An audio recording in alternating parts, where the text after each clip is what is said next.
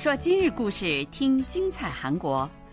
안녕하세요，听众朋友，大家好，这里是韩国国际广播电台的今日首尔节目。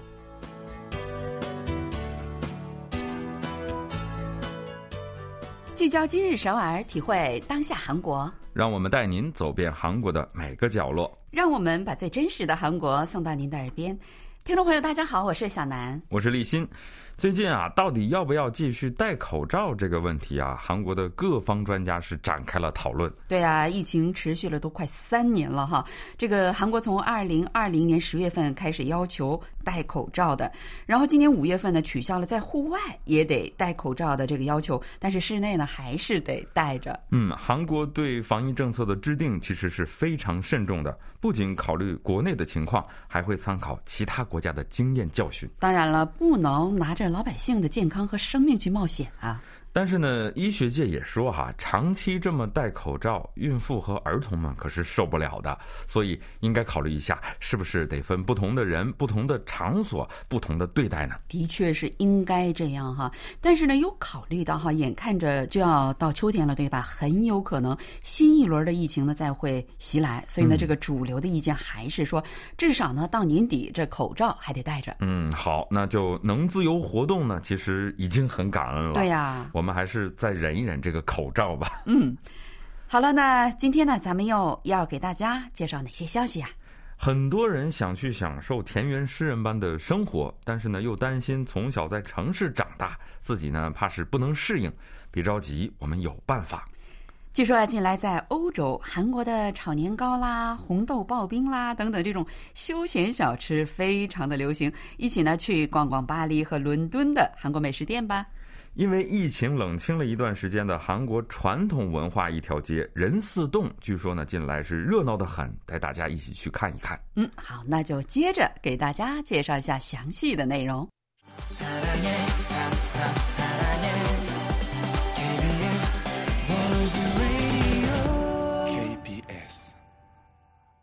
欢迎收听，这里是韩国国际广播电台。曾几何时啊，走出大山，走出农村啊，是农村人世世代代的梦想。而现在的韩国，越来越多的城里人却日夜梦想着去农村生活。对我周围这样的人真的是太多了。其实我也很向往去农村，然后在美丽的大自然当中生活哈，就像那个陶渊明那样。嗯，陶渊明啊，堪称是文人墨客们田园生活的鼻祖了。对。不过在城市生活久了，甚至从小就是在城里出生长大的人，让他们突然就搬到农村去生活。的确不是那么容易的事情，毕竟它不同于说走就走的旅行嘛。对呀，是生活哈。这些年在韩国各地方城市和乡村都在纷纷拿出各种对策来，来帮助城里人回归农村。于是呢，这个农村的门槛啊，对城市人来说也在不断的降低。以前呢，回归农村都是那些退休后的中老年人的事情。现在据说啊，很多年轻人也纷纷开始回归农村了。嗯，今年八月份啊，韩国农林畜产部推出了一个项目，专门帮助城市的女性们了解农村，消除她们对农村生活的顾虑。那这个活动的名称呢很有意思，比如上周的项目小组就给自己起了个名字，叫“跟着农村姐姐体验自给自足的乡村生活”。活动的内容呢，就是让来自城市的年轻女性跟在农村居住的这些小姐姐们一起生活一段时间，在小姐姐们的帮助下，跟当地人互动，并且学习农村的生活技能。参加了这个活动的一位叫。上珠的女孩说：“她说我和农村姐姐一起生活了九天，我从来没想过自己呢能在农村生活一段时间。但是这不到十天的日子啊，让我觉得，如果让我住在上周这个农村，我会拥有一个非常美好的未来。因为呢，我看到了在这儿我能做些什么。虽然呢，我现在已经回到城市的日常生活当中，但是我非常的想念那里。我也非常想像那些小姐姐们一样，尝试呢在农村生活。”跟他一起生活了九天的农村小姐姐啊，分别是白雅琳和马敏智啊，他俩是同岁，都是二十七岁。那白雅琳呢，是二零一七年从城市搬到上周农村的，后来又把他的朋友马敏智也叫过来了。嗯，那时候两个小姐姐都是二十刚出头，也都是人生最有热情、最勇敢追梦的年纪哈。在农村呢，一直生活到了现在，说明了他们是非常适应那里的生活。其实啊，在农村生活呢，种地只是一个选择哈，不种地也有很多其他的事情可以做。那这俩女孩呢，找到了农村，联手建立了一个青年绿色合作社，利用农村现有的环境，把关了门的学校呢改造成咖啡厅，还在那儿呢开了一个木工作坊、陶艺工作室、昆虫体验展厅、图书馆、网络漫画工作室和乡村俱乐部等等啊。利用农村废弃的房屋改造成咖啡厅，那可是我的梦想了。小姐姐们就说：“她说回归田园，其实啊，女性。”更占优势，他们能做的事儿也更多。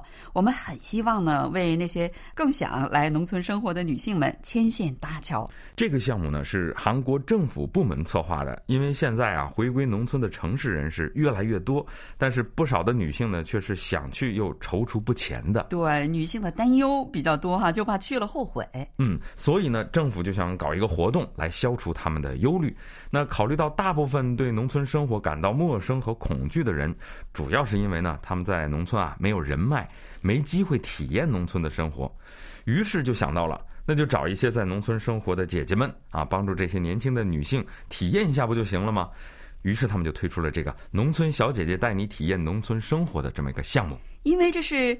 政府支持的一个项目，所以各地的农村小姐姐们就争先恐后的申请啊。但是要求他们得事先上交一份策划书，得把这个事先计划好了要怎样帮助这些来自城市的年轻的女性们都写出来。嗯，据说呢，全国各地有二十一个小组申请策划的活动呢，也是非常的符合年轻女性们的心理。比如江陵作为依山傍海的旅游胜地啊，当地的农村小姐姐们把主题定为。环境和气候搞了一个新时代农业学校的项目，嗯，非常适合江原道哈。嗯，中青到低川的小姐姐们，她们利用当地有名的山，然后就策划了一个山脚下六天的农村露营。而全罗道纯昌的小姐姐们，她们策划的就是纯昌姐姐的田园生活等等。嗯，因为参加者们都是对农村一无所知啊，所以遇到怎样的小姐姐是一个关键。他们就是通过这个媒介来了解农村生。活的，嗯，有关单位还做了个调查，发现哈，说很多城市的女性，她们。不敢去农村生活有很多原因，对吧？那其中主要有几个方面了哈，比如觉得缺乏丰富多彩的娱乐设施，没有朋友；再就是呢，保守的文化和习俗，比如有父权思想啦、重男轻女等等这些担忧。这些呢，农村还是比城市严重一点哈。嗯，对此，小姐姐们说，的确啊，来自城市的年轻女性们也会与农村的保守文化发生冲突的，这可不是一夜之间就能改变的。但是这些。农村的小姐姐们，她们就是一座桥梁，正在逐步的拉近城市和农村的这些文化和意识上的差距。八月份参加这个项目之后啊，接受采访的有十八个人，其中有十四个人都决定搬到农村去生活了。哇，这效果还真不错哈。嗯，那其实呢，现在不少城市的年轻人啊。并不喜欢那种按部就班的上大学、就业、结婚之后在城市激烈的竞争当中挣扎这样的生活，因此呢，对去农村啊，对他们来说也就是一个好的机会了。对，舒川农民姐姐李秀珍，她曾经是个城市白领。五年前呢，来到中兴到舒川，他一边经营蓝莓和香草农场，一边呢还利用自己能说一口流利的外语的技能，在当地呢做业余教师。他是参加了一项为时两天的归农培训活动之后呢，然后定居在舒川的。很多人对田园生活最大的恐惧就是怕没有适合自己的工作，但是这些农村小姐姐们却说呢，其实农村的年轻人少啊，竞争也不是很激烈，机会就更多了。那追梦，城市并不是唯一的答案呢。希望更多的年轻人能在农村也找到自己的梦想。好啦，那咱们来听首歌吧。这首由 Cassie 演唱的《某个阳光灿烂的日子》，请不要走开，我们稍后回来。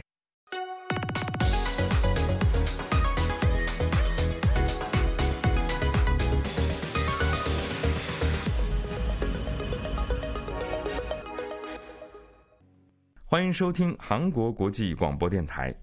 很多人说起韩国的美食来，总会想起拌饭和烤肉。但是据说啊，现在在海外拌饭和烤肉那种唯二独尊的时代已经过去了，韩国的小吃和甜点现在是越来越火了。嗯，据说欧洲人呢现在连辣椒酱都能吃了。哇哦！近来啊，在法国和英国等欧洲国家呢，新开业的韩国餐厅当中，那种百货商店式的什么都有的菜单，你是再也看不到了。一般呢，都是只用一两个拿手菜来决一胜负。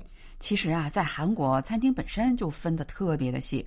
其实你在韩国很难见到里面什么都卖的那种百货商场式的餐厅，有的餐厅就卖一道菜。你比如那个辣鱼汤餐厅哈，它只卖用当地产的某种鱼熬的汤；炖排骨餐厅也只卖那种炖排骨，对吧？对，所以韩国人跟朋友吃饭是一定要先问问哈，你想吃什么，然后再决定去哪个餐厅。对呀。这种经营方式拿到法国的巴黎也照样能吃得开。法国巴黎有一家叫小吃街的韩餐厅，主打菜就是炒年糕和紫菜包饭。很多人都觉得欧洲人不太可能爱吃这些吧？但据说啊，这家餐厅二零二零年一月开业之后火得不得了，加上外卖，每天呢能卖出二百五十多份呢。哇！这个餐厅的老板啊，崔贤振他说，刚开店的时候呢，我们是不断的跟顾客解释。什么是炒年糕？韩国的紫菜包饭跟日本的寿司有什么不同？现在是完全不用解释了，因为老顾客们会带着朋友们一起来吃。对，今年五月在巴黎第十四区新开业的韩餐厅叫 Olive Chicken，他们只卖韩式炸鸡，然后销售啊是月月翻番啊，每天能收六十个到一百个订单。嗯，多年前哈，韩国人在海外看见好吃的美食餐厅，就都会引进到韩国来开店。现在完全是反过来了，在韩国生意好的餐厅原封不动的拿到海外的话，同样是受到欢迎的。在韩国年轻一代人当中啊，人气爆棚的休闲餐厅叫宏大。步车，也就是步障马车的意思哈。今年五月呢，在英国伦敦开了店。其实它起源就是韩国的街头的大排档步障马车了哈。当夜幕降临的时候，城市的街头啊就会搭起一个个的帆布的帐篷。那老板呢开着卡车，拉着各种的厨具，在街头做各种小吃和下酒菜。上班族，你下班路上跟同事或者朋友三三五五的坐在这个布障马车里面，喝杯酒啊，聊聊天，非常的惬意啊。对，还很便宜哈。嗯，一些年轻的老板们，他们就把它进行了一些新的改造，把它开到了室内，而。宏大周围大家都知道是大学生们的天堂，那儿的步障马车就更有特色了。伦敦的这个宏大步障马车哈，墙上不仅能够随便的涂鸦，还能挂一些老的电影海报什么的，非常的有复古风。它菜单上写的 s o m e 就是烧酒加啤酒，也叫炸弹酒哈，还有韩国的玛格丽酒，对于英国人来说呢，都是异国的情调了。对呀。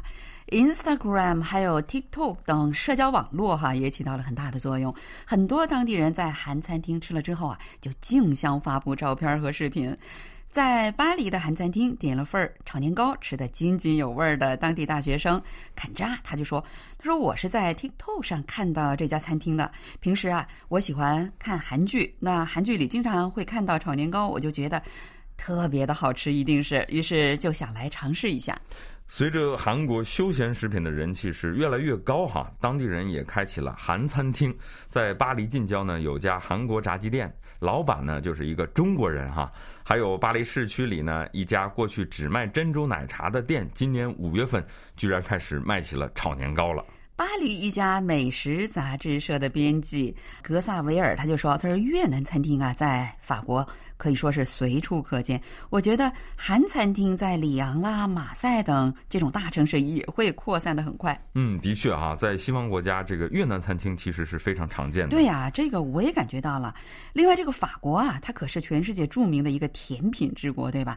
像马卡龙什么的都是源自于法国。嗯，但现在韩国的甜品据说在当地也开始受。到瞩目了。巴黎五区有家韩式的咖啡厅啊，叫 Plus 八十二，门前是经常会排队。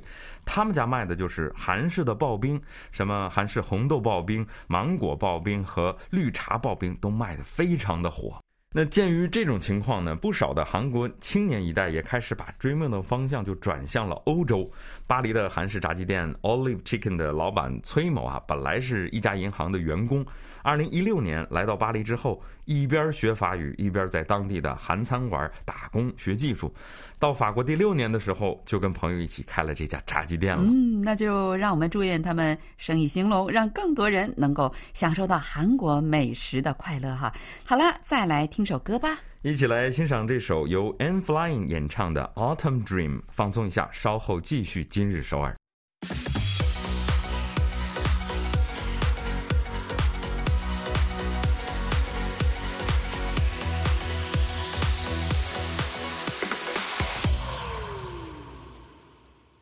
欢迎收听韩国国际广播电台。